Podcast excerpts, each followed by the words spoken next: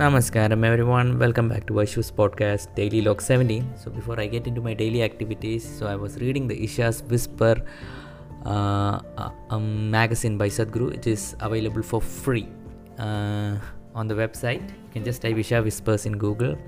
And in the February edition, uh, Sadhguru writes about um, women's uh, menstrual health where there are a lot of women who suffer from PMS and PMDD and it's quite common also which isn't supposed to be common.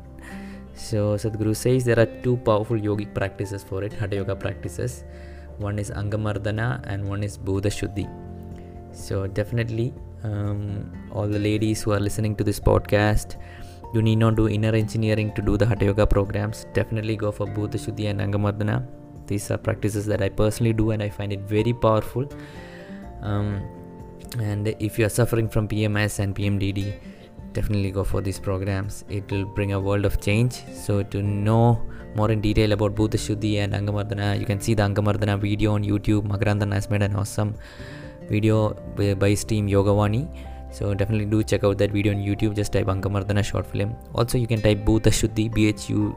Oh, I think Bhuta Shuddhi. What is the spelling? B H U T H A S H U T H I on YouTube, and you will find video on Bhuta Shuddhi also. I also need to upload a video on Bhuta Shuddhi, which I have, but I have not worked on it. So definitely, ladies, please do check it out. As far as me, today I woke up. I set the alarm for 4:30.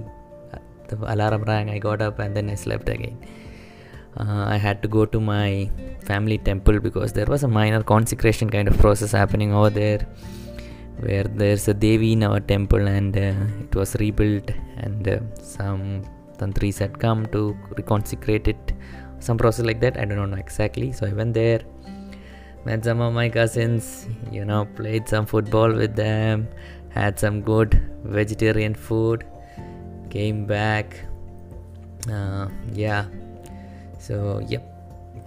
Mm, and um, i restarted my surya kriya actually i have not been doing my hatha yoga practices and i actually noticed that my vo- i'm not able to sit for that long and uh, even when I practices I'm getting pain. So I did my Surya Kriya tomorrow I will do my yoga asanas and then next day Angamardana. that's the plan.